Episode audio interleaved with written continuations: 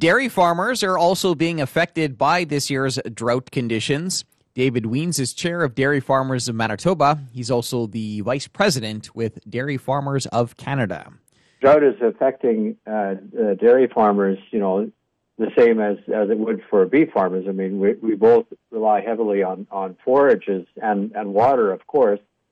And so uh, we did a, a, survey with our farmers uh, last week, and uh, and we got a very strong response back. We had over 60% of the farmers responded to this uh, this survey, and and it clearly indicated that there's 60% uh, of the dairy farms in the province either uh, are not sure or they will not have enough feed for this coming year. So it, it was uh, quite surprising, uh, you know, to realize how high those numbers are.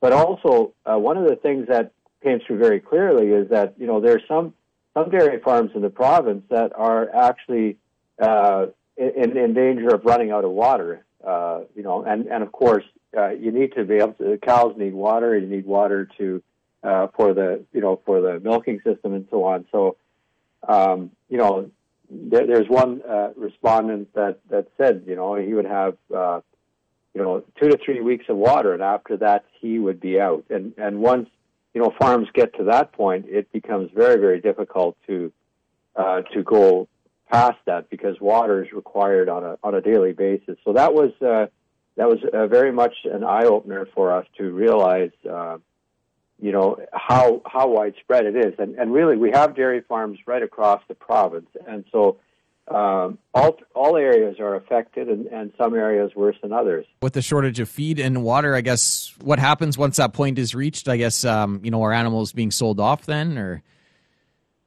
well, certainly uh, you know a lot of uh, farmers are going to be looking at their at their cattle inventory, and and you know they'll try to get by with the minimum numbers so that uh, you don't have to feed any more than than what is absolutely necessary.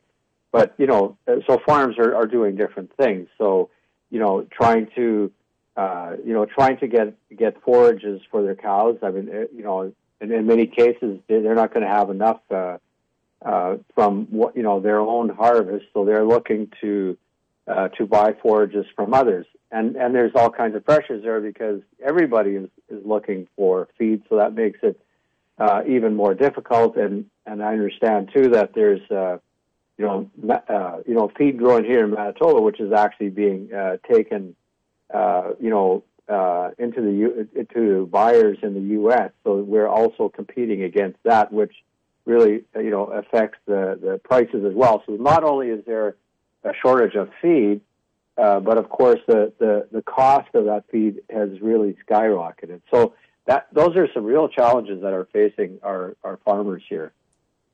Yeah, I guess just uh, talk a little bit more about the the feed going uh, going down to the U.S. I'll put it this way: any amount of feed that is going out of Manitoba during a time when when uh, you know farms, whether you know especially uh, cattle and and certainly dairy farmers are trying to you know secure feed inventory for this this next year. I mean, it, it's just uh, the you know the timing for the for the feeding going out of the province simply couldn't be worse because you know, farmers are looking for feed, and in some cases, of course, they are going out of province to secure feed.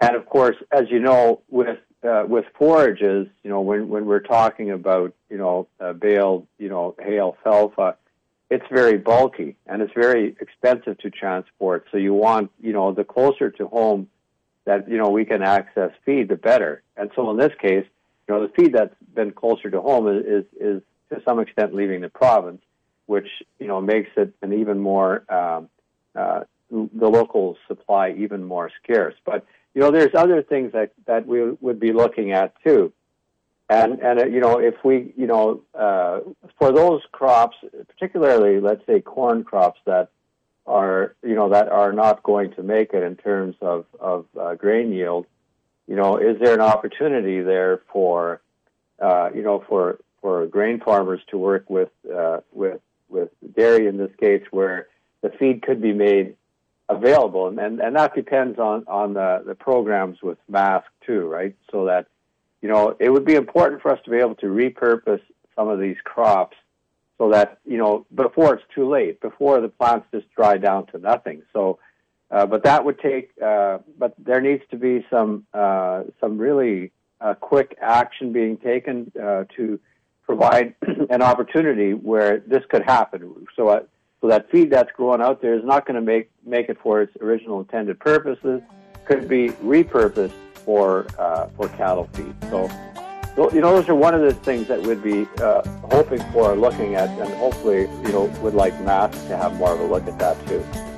That was David Wiens, chair of Dairy Farmers of Manitoba. That's it for the Prairie Ag Wire for today. If you have any questions or opinions to share, send them to us by email, the farm desk at goldenwest.ca. I'm Corey Canute. Thanks for listening and have a great afternoon. The Prairie Ag Wire will return tomorrow on the Golden West Farm Network.